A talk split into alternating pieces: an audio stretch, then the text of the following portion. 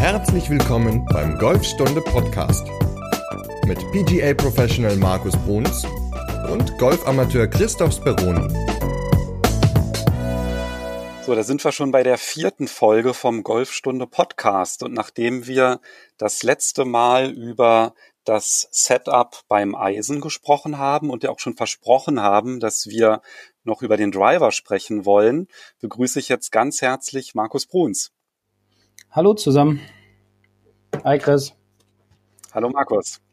Ja, heute steht ja ähm, das Thema Setup Driver auf dem Programm, weil in der letzten Folge haben wir, wie du schon gesagt hattest, ähm, über das Eisen gesprochen und es gibt ja doch ähm, ja so ein paar Unterschiede zwischen dem Driver und dem Eisen-Setup, also der Ansprechposition beziehungsweise da, wo der Ball auch liegen sollte. Und da wollen wir heute ein bisschen äh, näher drauf eingehen. Ja, super, weil der Driver, das ist ja immer so ein ganz spezieller Schläger. Also nicht nur von der Schlagweite, aber halt auch so, ne, wenn man einen Driver greift, der fühlt sich ja dann direkt schon ein bisschen anders an, wenn man den aus dem Weg zieht. Ja, ähm, ja, beim Driver sind es ja immer zwei Dinge. Einmal ist es ja der längste Schläger, den wir in der Tasche haben, und dann kommt ja immer sofort dieser Gedanke, langer Schläger, gleich ich musste auch Vollgas geben und Maridi einen hinterknüppeln, damit der Ball weit fliegt. Ähm, und der zweite Gedanke ist, wenn man den Schläger aus der Tasche nimmt, es ist nicht nur der, der längste, sondern es ist ja auch der leichteste Schläger, den man in der Tasche hat. Und ähm, ja, da ergeben sich natürlich auch immer so ein paar Unterschiede. Ähm, aber das gehört dann eher in den Bereich des Fittings hinein, was wir dann später nochmal kurz ansprechen werden. Aber ich glaube, wir sollten erstmal mit dem Setup des Drivers beginnen, damit jeder weiß, okay, der Unterschied zwischen Eisen ist so zum Driver, dass er damit dann auch wunderbar auf dem Platz umgehen kann und das umsetzen kann. Was sind denn die größten Unterschiede, also zum Eisen? Was sollte ich denn beim Driver ganz besonders beachten, beziehungsweise was sollte ich denn anders machen als beim Eisen? Naja, im Grunde sind es ja ähm, zwei beziehungsweise drei Dinge, die ja den starken Unterschied ausmachen. Das ist zum einen der Abstand des Körpers zum, zum Ball. Ähm, das ist zum anderen dann natürlich auch die Standbreite. Und der dritte Punkt ist im Endeffekt die Ballposition, äh, die sich auch ja, relativ stark ähm, zum Eisen unterscheidet. Das sind eigentlich so die drei wichtigsten Dinge, auf die man achten sollte, wenn man in das Setup hineingeht. Ähm, und ja, also der Abstand zum Ball ist im Endeffekt so, dass das sieht man immer häufig, dass der Spieler denkt, ja, jetzt habe ich einen langen Schläger in der Hand, also den Driver, jetzt muss ich natürlich auch viel, viel weiter wegstehen als beim Eisen.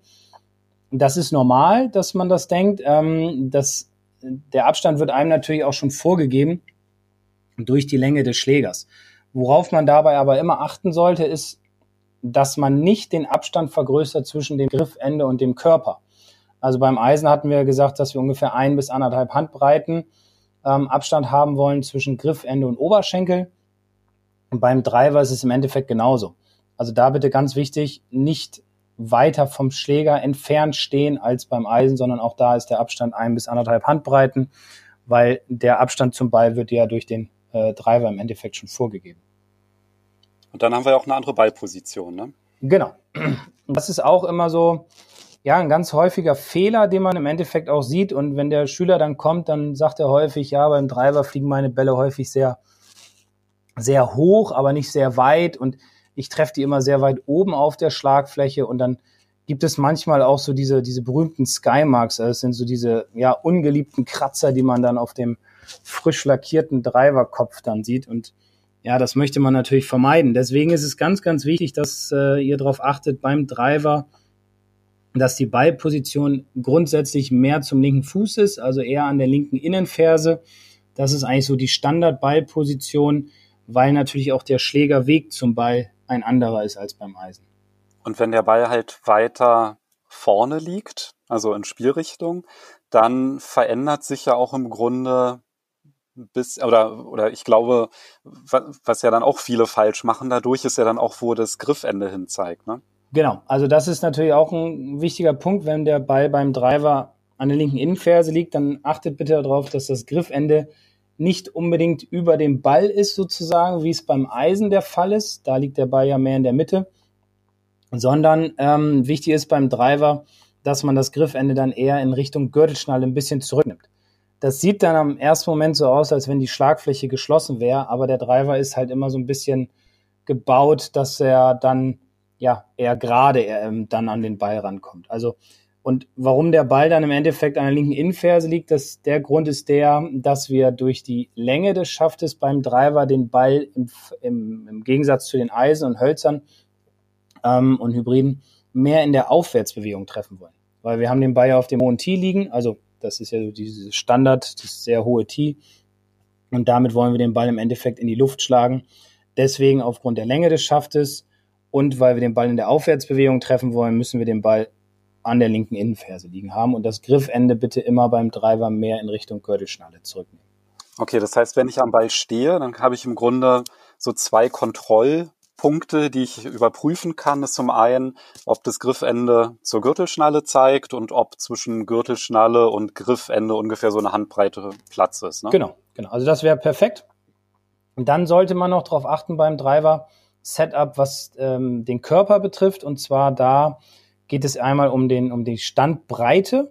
Und da hatten wir beim Eisen gesagt, dass die Schultern auf die Außenseite der Füße zeigen soll. Und beim Driver ist es so, dass da eher die Außenseite der Schultern auf die Innenseite der Füße zeigen sollte. Ähm, das heißt, dadurch steht man ja ungefähr eine Fußbreite breiter. Das ist aber ganz gut, weil dadurch kriegt man eine gute Stabilität in den Schwung hinein. Ähm, und man hat, ja, im Grunde kriegt man dadurch auch mehr Power um den Ball einfach wieder weiterzuschlagen. Und der zweite wichtige Punkt, was den Körper betrifft in der Ansprechposition, ist, dass ihr darauf achten solltet, dass eure rechte Schulter, also die hintere, ähm, immer ein bisschen tiefer hängt als die linke, weil das fördert auch so diesen Gedanken, den Schläger mehr in der Aufwärtsbewegung an den Ball bringen zu wollen. Okay, und du hast ja noch gerade das ähm, Tee angesprochen. Ähm, wie hoch sollte ich ungefähr aufziehen? Ja, das hängt natürlich immer so ein bisschen vom Spieler ab. Grundsätzlich empfehle ich immer, den Ball ja relativ hoch aufzuziehen. Also wenn ich das Tee benutze, dann stecke ich es gerade so rein in, in, in Boden, dass es gerade so hält. Ähm, das ist natürlich ganz positiv, um einfach dem Ball eine höhere Flugkurve mitzugeben, um ihn mehr von unten nach oben zu treffen. Ähm, der einzige Nachteil, der daraus entstehen könnte, wenn man den Ball zu weit links hat, dass dann der Schläger sich schließen würde auf dem Weg zum Ball hin und dementsprechend die Flugkurve eher nach links ähm, stattfinden würde. Also dementsprechend achtet drauf, linke Innenferse, Ball eher ein bisschen höher aufziehen. Dann kriegt ihr eine hohe Flugkurve. Wenn ihr den Ball ein bisschen niedriger aufzieht, dann äh, wird der Ball eher ein bisschen flacher weggehen, was natürlich ganz gut ist bei Gegenwind zum Beispiel, um einfach den, den Wind ein bisschen aus dem Spiel zu nehmen. Okay, und angenommen, ich habe jetzt nicht eine ideale Schwungebene, wenn ich mit dem Driver mhm. schlage, dann aber zum Beispiel sehr konstant. Ist es dann vielleicht auch eine Maßnahme, vielleicht ein bisschen so mit der Tee-Höhe und der Position so ein bisschen rumzuspielen? Also wie sind denn da die Auswirkungen? Naja, also das Problem ist ja bei den häufigsten Golfern, dass man mit dem Driver eher, ja, häufig sehr stark sliced. Also das kann natürlich am Griff liegen, wie wir in der vorherigen Folge schon mal ähm, äh, besprochen haben, das kann natürlich auch an der Schwungbahn liegen. Und meistens ist es dann so, dass die Schwungbahn eher von außen nach innen stattfindet. Ähm, also die Arme und Schläger sich im Abschwung in Richtung Ball vom Körper lösen. Ähm, die Leute, die eher den Ball dann in die Mitte legen, werden den dann eher ja, flach nach links wegschlagen und an der Hacke treffen. Ähm, das ist natürlich nicht gerade förderlich für einen guten Drive. Deswegen Wichtig ist erstmal Ballposition linke Innenferse und das andere sind dann eher Dinge, die ihr dann auch ja, mit eurem Pro besprechen solltet, beziehungsweise auf die wir dann in den weiteren Folgen oder in den nächsten Folgen nochmal drauf eingehen werden, ähm, wie die Schwungbahn dann im Endeffekt auszusehen hat, um sauberen Ballkontakt zu bekommen. Okay, also sagst du, wenn man zum Beispiel, weiß ich, wenn man jetzt äh, ein Slice ab und zu spielt oder vielleicht die Skymarks hat, die du ähm, angesprochen hast, dann ist es jetzt wahrscheinlich dann mit, dann mit dem Tee rumzuspielen und zu sagen, ich ähm, Tee jetzt vielleicht ein bisschen niedriger auf, ist dann wahrscheinlich nicht so eine gute Maßnahme, naja, oder? Man kann es ja mal ein bisschen ausprobieren, auch für sich selbst. Man kann ja auch mit der Tee-Position variieren, dass man den Ball mal ein bisschen niedriger aufzieht, mal einen Tick mehr in die Mitte nimmt, nimmt. Aber wenn man den Ball schon unterschlägt, dann sollte man ihn auf gar keinen Fall in die Mitte der Füße nehmen, weil dann würde man ihn noch mehr unterschlagen. Ähm, weil der Schlägerkopf sich dann einfach verkantet. Also eine gute Übung ist, um, um einen sauberen Treffmoment zu bekommen und auch um das Gefühl zu errei erreichen, dass der Schläger ein bisschen mehr von innen an den Ball kommt, was wir beim Driver eher haben wollen, ist die Übung mit der Ballpackung. Dazu hatten wir auch schon mal ein, ein Video gedreht. Ähm, vielleicht können wir das ja auch noch mit online stellen dann oder mit in den Podcast reinpacken. Ähm, und zwar, dass das mit der Ballpackung, dass man links vom Ball, also in Richtung Ziel, eine Ballpackung hinlegt, am besten eine leere, ähm, die ungefähr eine Fußlänge entfernt vom Ball dann auf den Boden legt. Und das Ziel ist es, dass die Ballpackung halt nicht wegfliegt, also dass man die mit dem Schläger nicht trifft. Schafft man das, kann man sicher sein, dass der Schläger mehr in der Aufwärtsbewegung an den Ball gekommen ist ähm, und man hat den Ball dann im Endeffekt besser getroffen, er hat eine bessere Flugkurve und vor allem der Ball fliegt dann und rollt auch weiter. Weil durch dieses mehr in der Aufwärtsbewegung an den Ball kommen beim Driver kriegen wir im Endeffekt auch ähnlich wie beim Tennis, sage ich immer, ein bisschen mehr Topspin auf den Ball, wodurch er dann einfach nach dem Auftreffen auch noch mehr rollt. Und Länge wollen wir ja alle irgendwie auf dem Platz haben. Okay, also das heißt, mit der Ballpackung kann ich ganz gut überprüfen, ob der Driver im richtigen Winkel an den Ball kommt. Ne? Also das, ob das von der Schwungbahn so passt. Und wir reden ja, eigentlich geht's ja jetzt auch um das Setup. Also das ist auf jeden Fall so ein guter Tipp. Also angenommen, das haut jetzt hin, ja, mit der Ballpackung. Und was sind, wären denn so Symptome, die ich feststellen könnte, dass es sich lohnt, mein Setup zu überprüfen. Also was könnte denn so alles passieren, wenn ich die Punkte, die du genannt hast, ähm, nicht so gut beachte? Ja, das ist natürlich eine relativ große Bandbreite. Also ähm, was könnte passieren? Also man sieht es auch häufig, oder ich sehe es häufig, dass zum Beispiel ähm, die, die Ballposition, äh, wie gesagt, in der falschen Position ist, oder zum Beispiel auch, dass dass der Spieler in der Ansprechposition einfach ähm, zu viel sitzt. Darüber hatten wir in der vorherigen Folge beim Driver ja schon mal gesprochen, was dann natürlich auch wieder dazu führt, dass man zum Ball hin dann in der Bewegung zum Ball wieder aufsteht, dementsprechend auch ja den Ball unterschlägt ähm, oder oben drauf haut sogar oder halt im Endeffekt auch, dass der Abstand einfach zwischen dem Körper und dem Schläger ja zu groß ist, wodurch man dann auch eher von außen an den Ball kommt ähm, und dementsprechend auch eher einen schlechteren Ballkontakt bekommt. Ne? Okay, also das heißt im Setup, so dieser typische Fehler, ne? also wir hatten ja darüber schon gesprochen, also auf dem Pott, äh, auf dem Barhocker sitzen. Kannst du auch auf dem so, Pott ne? sagen, ist ja ähm, eine lockere, lockere Unterhaltung. Ja, wir sind ja unter uns, ne? genau. also wenn ich ähm, auf dem Pott sitze, in der Ansprechposition kann es dann auch durchaus eine Ursache dafür sein, dass ich dann ja auch die Balance verliere im Schwung, ne, weil ich dann gerade beim Driver ist ja die Rotation sehr wichtig, dass ähm, dann halt solche kompletten Fehlschläge. Ja, weil durch kommen. dieses zu viel auf der Hacke stehen oder auf dem Barhocker oder auf dem Pott sitzend, ähm, ist es halt so, dass man in der Ausholbewegung eher den Körper aufrichtet, dann teilweise in der Bewegung zum Ball nach vorne kippt, um dann zu kompensieren, dass man den Ball noch, ja, was heißt kompensieren? Oder dann kompensiert man unbewusst, versucht den Ball noch zu treffen und steht dann wieder nach oben links hin auf sozusagen. Also man schiebt die Hüfte dann so hoch. Ähm, das ist alles eine Folge des, ja, des schlechten Stehens, der schlechten Gewichtsverteilung. Und deswegen auch hier immer eher Gewicht mehr auf dem Spann beziehungsweise auf den Zehenspitzen, dass ihr 60 bis 70 Prozent eher auf den Vorderfüßen habt als auf den Hinterfüßen.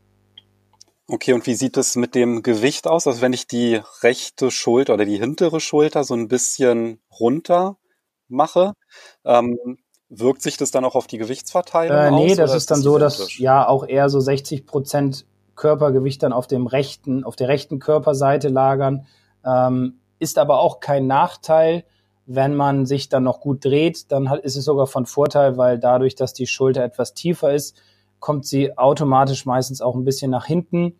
Ähm, der Vorteil ist dann der, dass der Schläger dadurch mehr von innen an den Ball kommt und wir den Ball oder der Spieler den Ball dann im Endeffekt auch wieder besser in der Aufwärtsbewegung trifft, wodurch ja einfach mehr Länge zustande kommt. Ne? Also das, ja, das, es ist ein bisschen anders als beim Eisen, das Setup. Ähm, man sollte es auch ruhig immer mal überprüfen. Ähm, auch hier ähm, einfach mal eine Kamera nehmen oder das Smartphone aufstellen, da mal eben ein kleines, kleines äh, Selfie-Video drehen sozusagen oder mal sich vor den Spiegel stellen und einfach nochmal drauf achten, wo liegt mein Ball, dass er an der linken Innenferse liegt, dass das Griffende beim Driver eher äh, ein bisschen zurückgenommen ist, also in Richtung der Gürtelschnalle, dass man breiter steht als beim Eisen, dass also die Außenseite der Schultern auf die Innenseite der Füße zeigt und dass die rechte Schulter etwas tiefer hängt als die linke, so dass ungefähr 60 Prozent Körpergewicht ja mehr auf der rechten Seite sind. Das sind eigentlich so die wichtigsten Punkte und dann natürlich noch die Gewichtsverteilung etwas mehr auf die Vorderfüße. Und dann hat man schon eine sehr gute Basis geschaffen für einen ja, ziemlich guten Drive. Okay, ja, das klingt, das klingt ja einfach. Ja, ja, ist es auch. Man muss es nur üben, ne? Das ist das genau. Problem an der Sache. Aber dafür ist der Winter ja da. Stimmt. Ja, weil weg, gut wegkommen vom Tee ist natürlich schon ja, ein positiver Effekt auf einen guten Score dann an dem Loch. Ne? Ja, wichtig ist ja auch, ähm, das hattest du ja gerade schon auch so angedeutet, dass der Driver natürlich auch passt. Ne? Das ist ja so das Thema Fitting. Was mhm. hast denn du für einen Driver in deinem Golfbag? Ähm, darf ich Werbung machen? Ja, ne? ähm, ja, wir können ja dann so eine Musikuntermalung ja. machen. Okay. Ähm, also ich, äh, ich spiele einen Callaway Epic Driver ähm, und habe mir den ja selbst gefittet, weil ich bin auch von äh, Callaway Fitter sozusagen und habe mir den selbst zusammengestellt. Nach meiner Schlägerkopfgeschwindigkeit, ähm, habe den Schaft angepasst aufgrund meiner Schlägerkopfgeschwindigkeit, habe ein paar verschiedene Köpfe ausprobiert ähm, und bin dann am Ende zu diesem Callaway Epic Driver einfach gekommen, der für mich gut passt, wo ich ein gutes Feedback bekomme, wo man auch verschiedene Dinge dann, also Gewichtung beziehungsweise auch ähm, Loftzahlen dann im Kopf einstellen kann und komme mit dem eigentlich sehr gut zurecht. Ähm, und ich kann jedem nur empfehlen, Fitting zu machen, nicht einfach einen Driver zu kaufen und zu sagen, jo, der passt zu mir, der sieht gut aus und der ist günstig, weil der ist gerade im Ausverkauf. Ähm, wichtig ist halt beim Driver immer, dass man ja darauf achtet, dass man im Endeffekt den richtigen Schaft hat. Also es gibt von jedem Hersteller, ich übertreibe einfach mal bestimmt äh, drei, vierhundert verschiedene Schaft, Schaftkombinationen für, für einen Kopf. Ähm, und es gibt ja auch verschiedene Flex im, im Schaft. Also bei den, es gibt ja Damen, es gibt Senioren, Regular, ähm, Stiff für Herren und Extra Stiff. Und welche Stabilität, welche Flexibilität im Schaft man braucht, hängt natürlich auch ganz stark davon ab, wie, wie schnell der Spieler schwingt. Ne? Also ich sag mal, wenn man so um die 100 bis 110 Meilen schwingt, dann, dann sollte man auf jeden Fall keinen Seniorenschaft nehmen, weil dann würde der Ball eigentlich nur durch die Gegend eiern. Man würde überhaupt nicht seine Länge auf den Ball bekommen, weil das ist dann wirklich wie so eine Art, ja, wie so eine ganz lapprige Peitsche, wie so ein Seil, was einfach irgendwo rum rumeiert im Raum. Deswegen immer ein Fitting machen lassen für einen Driver und am besten mit dem Track, mit dem Flightscope, also mit so einem Radargerät, die Schlägerkopfgeschwindigkeit vermessen lassen. Ich glaube, das ist ein Tipp, den wahrscheinlich auch ähm, viele Anfänger nicht so beherzigen, ne, sondern einfach, ja, was gibt's denn so? Und dann wird bestellt im Netz, ohne den ausprobiert zu haben und ob das überhaupt passt. Und da sind die Unterschiede ja schon ziemlich groß. Ne? Ja, der Unterschied ist auch, ähm, das hatte ich letztens gerade bei einer Dame, die ist oh, 1,82 ähm, groß und die kam dann mit einem Damendriver um die Ecke. Den hat ihr Mann ihr geschenkt. Und da habe ich gesagt, ähm, ich hoffe, du hast den Bon noch, weil den kannst du wieder zurückgeben, weil die hat so schnell geschwungen und aufgrund auch ihrer Körpergröße ähm, war der Damendriver einfach nicht ideal für sie, weil er ist zu kurz gewesen und dadurch hat sich natürlich auch die Ansprechposition extremst verändert. Ähm, und ich habe ihr dann ja einen Seniorenschaft gefittet, also einen Driverkopf mit einem Seniorenschaft. Und der Seniorenschaft ist Standardlänge Herren ähm, und der passte dann wunderbar zu ihr. Und ja, jetzt ist sie ganz glücklich. Also es gibt viele Punkte, auf die man achten sollte, vor allem ähm, gerade was den Schaft und die Schlägerkopfgeschwindigkeit betrifft.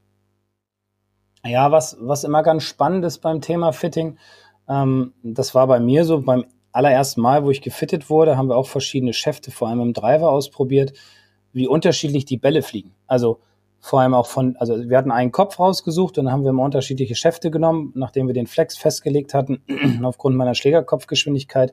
Aber es gibt so viele unterschiedliche Schäfte, worauf die Bälle natürlich auch reagieren. Also das heißt, mit dem einen Schaft flog der Ball sehr flach, mit dem nächsten sehr hoch, mit dem nächsten dann irgendwie ein bisschen, hö ein bisschen höher wieder oder ein bisschen flacher. Also immer unterschiedliche Flugkurven gehabt, obwohl der Eintreffwinkel immer relativ identisch war beim Driver bei mir. Ähm, aber genau deswegen ist es ganz, ganz wichtig, dass wenn man sich neue Schläger kauft, dass man sagt, okay, ich investiere jetzt auch nochmal das Geld für ein Fitting, ähm, weil die Golfschläger hat man im Endeffekt ja auf jeden Fall, weiß ich nicht, sechs, sieben, acht Jahre oder so. Ähm, und da lohnt es sich wirklich vorher nochmal die, keine Ahnung, was ein Fitting jetzt im Moment kostet, 150 bis 300 Euro oder so, ähm, das auch nochmal zu investieren, weil man will ja auch viel Spaß und Freude an der ganzen Geschichte haben. Und würdest du da empfehlen, zu einer, also so ein Herstellerfitting zu machen oder bei einem unabhängigen Fitter das Ganze durchzuführen? Ja, also das kommt natürlich immer auf den Spieler so ein bisschen drauf an. Es gibt ja in Deutschland im Moment auch sehr viele gute Fitter, die unabhängig von den Schlägermarken fitten.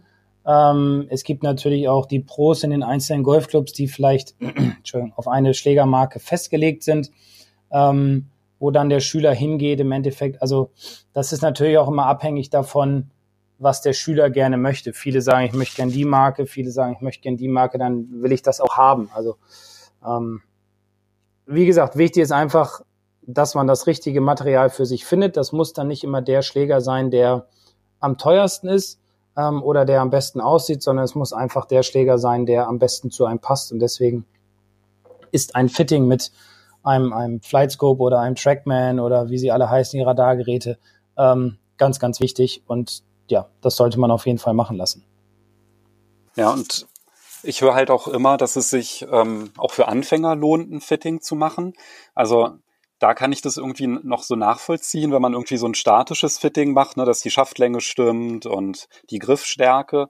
Aber wie sieht denn das so aus, also aus deiner Sicht als Golflehrer, wenn man halt ja wirklich halt gerade so anfängt mit dem Golfen, kann man da eigentlich also das ist wahrscheinlich eher die Frage, ob man am Schwung arbeitet oder nicht, oder wie sind da so deine Erfahrungen? Ja, also ich, ich empfehle meinen, meinen Schülern, die gerade eine Platzreife gemacht haben oder gerade während der Platzreife oder in der Platzreife drin sind, ähm, empfehle ich im Grunde immer erstmal so ein statisches Fitting. Das heißt, es werden einzelne Dinge an dem Spieler vermessen, ähm, um dann zu sehen, ja, welche Länge braucht er auf jeden Fall. Ähm, und dann, dann sieht man auch häufig am Anfang schon, ja, schwingt er relativ schnell, schwingt er noch nicht so schnell. Und dann kann man darauf einfach erstmal sich so, ja, so, so ein günstiges Komplettset zusammenstellen oder kaufen. Ähm, da gibt es auch schon Hersteller, die den dann auch anpassen. Also hatte ich letztens auch, der brauchte einen Inch länger, einen Schüler, und dann haben wir angerufen. Ähm, und dann haben wir einen, einen Komplettsatz einen Inch länger bestellt. Das war überhaupt kein Problem. Zum selben Preis. Der war innerhalb von einer Woche da, der war glücklich, spielt damit jetzt. Und das ist jetzt auch nicht so, dass er sagt, okay, das war jetzt so teuer, dass ich jetzt, dass das mein letzter Satz sein wird, sondern im Grunde muss sich der Spieler ja auch erstmal entwickeln. Und ich sehe das bei einem anderen Spieler von mir, ähm, der hat jetzt, glaube ich, in den letzten vier Jahren hat er drei verschiedene Schlägersätze gespielt, weil er sich einfach jedes Jahr, jeden Winter immer in seiner Geschwindigkeit weiterentwickelt hat. Dementsprechend mussten die Schäfte immer angepasst werden, dementsprechend wurden die Köpfe immer angepasst. Er ist auch noch gewachsen, weil er war nun Jugendlicher. Das heißt, die Schäfte wurden oder die Schläger wurden dann mit der Zeit auch länger. Ähm, und jetzt hat er demnächst wieder ein Fitting. Also ja, es, es hört nie auf und man muss dann auch selbst immer in sich hineinhorchen, was für einen am besten ist. Aber am Anfang würde ich jetzt vielleicht noch kein Fitting machen, wo dann Schlägersatz für 3000 Euro rauskommt, weil man ja auch nie genau weiß, was, was am Ende dann, ja, oder wie, wie lange man am Ende dann tatsächlich spielen will. Ne? Ja, also klar, das ist halt ein Punkt, aber jetzt mal unabhängig vom Preis. Deiner Erfahrung nach, wie sehr verändert sich, also angenommen, ich habe jetzt halt das ähm, statische Fitting jetzt am Anfang gemacht und ich habe jetzt meine Golfschläger. Gibt es so einen Punkt, wo du sagst, ab da lohnt es sich, das nochmal zu machen oder das nochmal zu checken, wie die Werte sind, ob sich, sage ich mal, ein anderer Schlägersatz, das muss ja jetzt nicht ein super teurer sein, aber teilweise kann es ja auch sein, dass man jetzt vielleicht doch einen schwereren Schlägerkopf braucht oder einen leichteren Schaft oder was auch immer. Ja, ähm, also meine Erfahrung ist, dass die meisten nach ein bis zwei Jahren dann wirklich so ein Fitting machen, weil sie viel trainiert haben in der Zeit, weil sie sich verbessert haben in ihrem Spiel, in ihrem Handicap und vor allem, weil durch das viele Training bessere Ballkontakte entstanden sind und eine höhere Schlägerkopfgeschwindigkeit.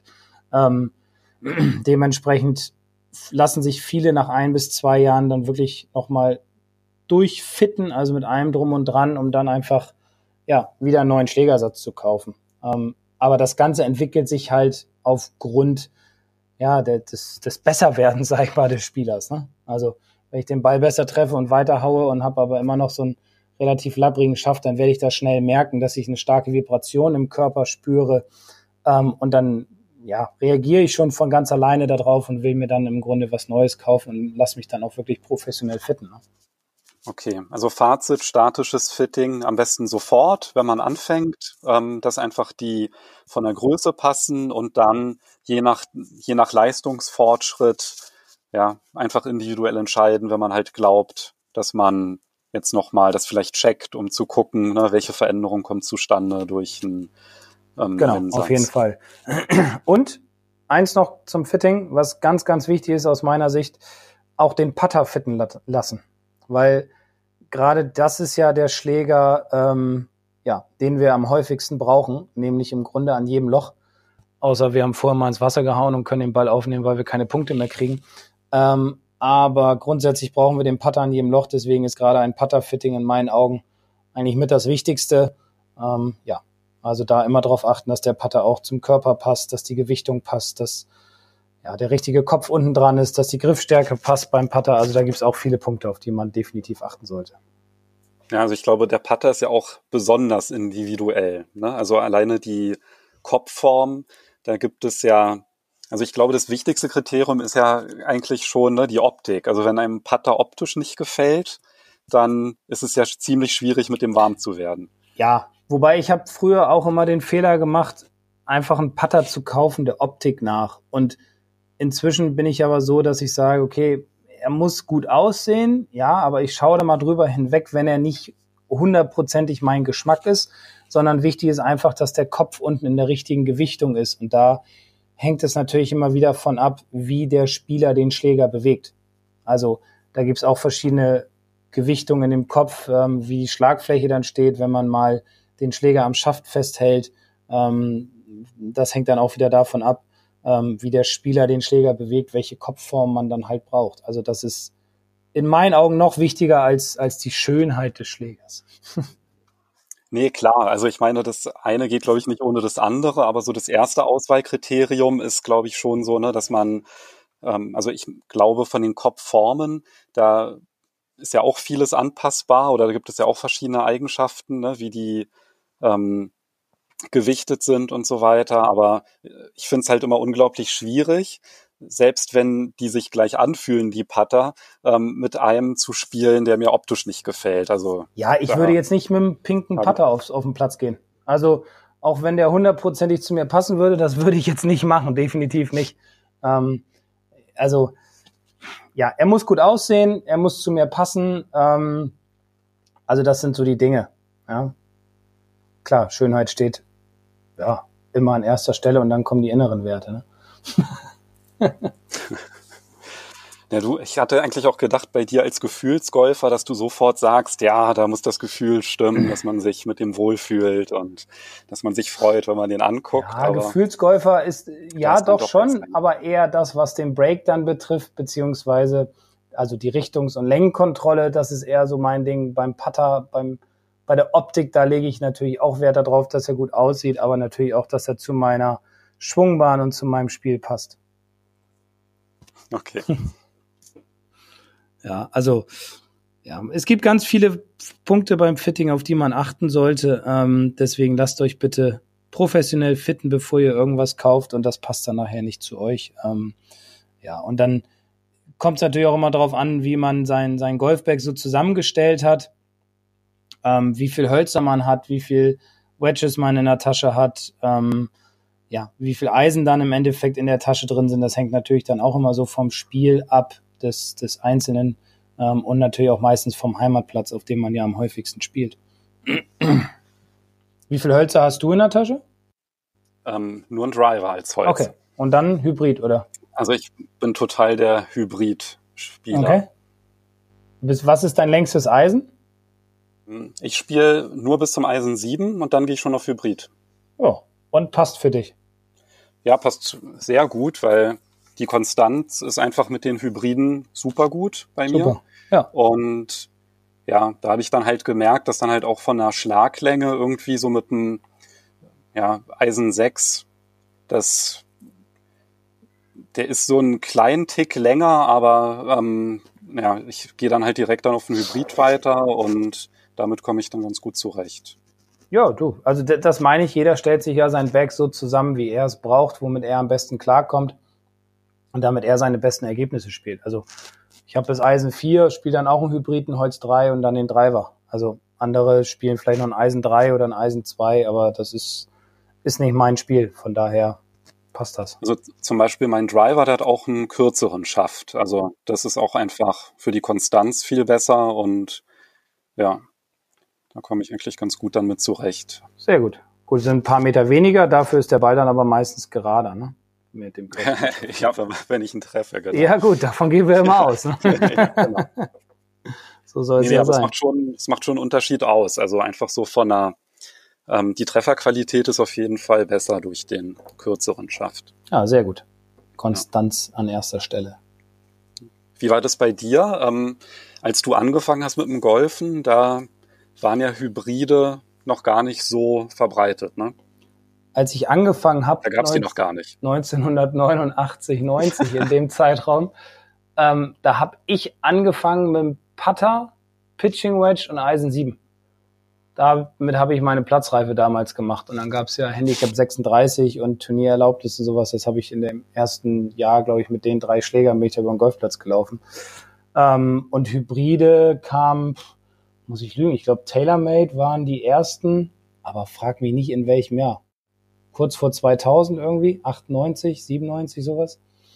Müsste ich jetzt wirklich nachgoogeln, habe ich jetzt nicht, äh, habe ich jetzt nicht im Kopf. Aber ich habe mich auch längere Zeit gegen Hybrid gesträubt, aber inzwischen bin ich sehr glücklich, dass ich das in der, Hand, äh, in der Tasche habe, weil man ja doch sehr, sehr viel damit machen kann. Also nicht nur abschlagen oder aus dem Semiraff schlagen oder vom Fairway einen Transportschlag machen, sondern was ich auch sehr gerne mache, ist zum Beispiel ähm, ja, Chippen von der Raffkante, ähm, weil der Schläger natürlich sehr gut dafür geeignet ist, um Bälle sauber aus dem Raff herauszuschlagen. Ne?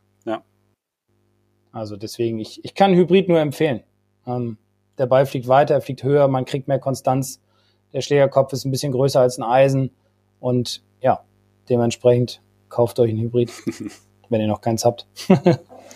genau, da lohnt sich ja immer auf die Loftzahl zu gucken. Ne? Also wenn man Hybrid sich kauft, dass man dann irgendwie guckt, wie viel Loft hat mein Driver, ähm, was hat mein längster Schläger oder mein längstes Eisen oder mein längstes Fairway-Holz und dass man dann halt guckt, ja, dass da die, die Loftabstände entsprechend sind, ne? damit man die Distanzen entsprechend abdeckt. Genau.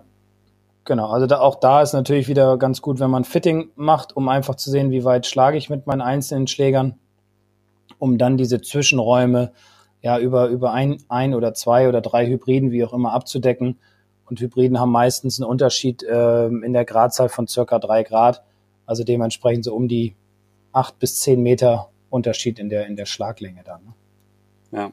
Also wer sich noch mehr für das Thema interessiert, da würde ich dann auch noch in die Show Notes beziehungsweise in die Podcast-Beschreibung ein paar Links reinpacken. Und zwar ähm, der Sebastian Schäfer, aus Berlin, der hat ein paar Videos gemacht zum Thema, ähm, wie man halt einen Schlägersatz als Anfänger auch zusammenstellt, beziehungsweise ähm, wie man da halt vorgeht, wenn man seine Lücken im Back füllen möchte, zum Beispiel durch Fairway-Hölzer oder Hybride. Und dann auch noch ein Beitrag vom Timo Schlitz, der erklärt, wie so ein Fitting abläuft und ja, dass man da einfach so einen besseren Überblick bekommt und vielleicht auch so ein bisschen die Angst verliert vor einem Fitting, wenn man da noch nie war. Sehr gut. So braucht man aber keine Angst haben. Also. ja, also. Ich, die wollen ja nur dein Bestes. Ja, ich weiß, aber es ist halt für viele Anfänger ist es auch unangenehm, sage ich mal. Ja, mit einem, ja, wenn man halt so weiß, ich spiele jetzt nicht so gut oder mein Schwung, der sieht halt auch irgendwie grottig aus und dann halt sich da vermessen zu lassen, das ist, ähm, ich glaube, das ähnelt so ein bisschen, wenn man nämlich nicht weiß, was da auf einen zukommt, dann ist das halt schon fast so ein bisschen wie so eine, so eine Klassenarbeit in der Schule, ne? so vom, vom Gefühl, weil man das ja irgendwie so gelernt hat. Ja, da ist jemand, der, ähm, der, der, ja, der misst meine Leistung, sage ich mal, meine Schlagleistung ja. und ja, dass die dann halt gar nicht bewertet wird, sondern dass halt im Grunde versucht wird, das Beste rauszuholen. Das ist ja dann auch was, was man sich da, glaube ich, einfach mal vor Augen halten sollte. Genau, also, also ich mache das ganz kurz dazu noch immer so, wenn Leute zu mir kommen und wollen gefittet werden, dann achte ich nicht auf den Schwung, sage das auch ganz klar von vornherein, weil wenn man Technik macht plus Fitting, ähm, die Erfahrung habe ich gemacht, das funktioniert nicht. Also dann konzentriert der Spieler sich auf, auf seinen Golfschwung und auf den Golfball, anstatt auf das Gefühl ähm, und das Fitting. Und das Fitting steht da an erster Stelle. Ähm, wenn man dann zum Schluss noch Zeit haben sollte, dann kann man dann nochmal auf die Technik eingehen.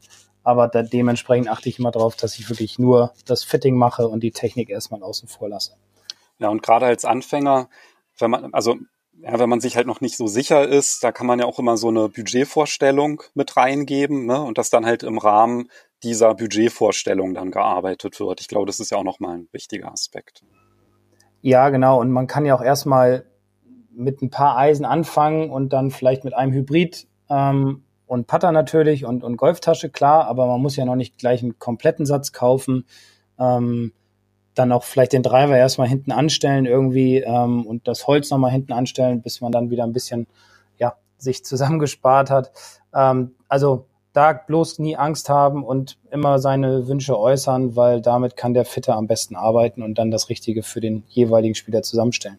Und wenn man nur mit einem Pitching Wedge und einem Eisen 7 wie du startest, ne? Genau, genau. Also Geht auch. Ja, klar. Ja, klar. Also viele Leute kommen auch tatsächlich nur mit vier, fünf Schlägern in so einem kleinen Tragebag an und spielen dann damit erstmal ein, zwei Jahre und sind glücklich. Weil sie einfach erstmal das Spiel kennenlernen wollen, weil sie sich verbessern wollen, trainieren dann viel. Ähm, man muss nicht gleich von Anfang an einen kompletten Satz kaufen für weiß was ich wie viele Euros. Ähm, dementsprechend langsam anfangen und langsam steigern und ja, dann hat man, glaube ich, auch mehr Spaß an der ganzen Materie. Ja, ich mache das zum Beispiel auch im Winter immer so. Da habe ich halt so ein ganz, ganz leichtes Bag und dann nehme ich auch immer ganz viele Schläger raus, weil ähm, damit die Tasche einfach nicht so schwer ist. Und dann habe ich dann, weiß ich, dann habe ich halt ein Pitching Wedge, ein Eisen 8 und das Neuner lasse ich dann halt weg. Oder ich habe halt nur ein Wedge dabei und das ist dann eigentlich auch manchmal ganz interessant. Ähm, oder es macht dann eigentlich auch wirklich halt Spaß, wenn man halt so merkt, ach, jetzt kann ich ähm, ja, mit dem gleichen Schläger versuche ich jetzt mal eine kürzere Distanz oder mit einem höheren Schläger muss ich jetzt nehmen für eine Distanz und ähm, ja, greife den jetzt mal kürzer, ne, damit ich ähm, ja, dass der Ball nicht so weit fliegt oder mach halt nur so einen so einen Dreiviertelschwung. Da wird man dann halt auch dann so ein bisschen kreativ auf dem Platz. Also ich finde das manchmal gar nicht so schlecht, wenn man nur mit weniger Schlägern unterwegs ist.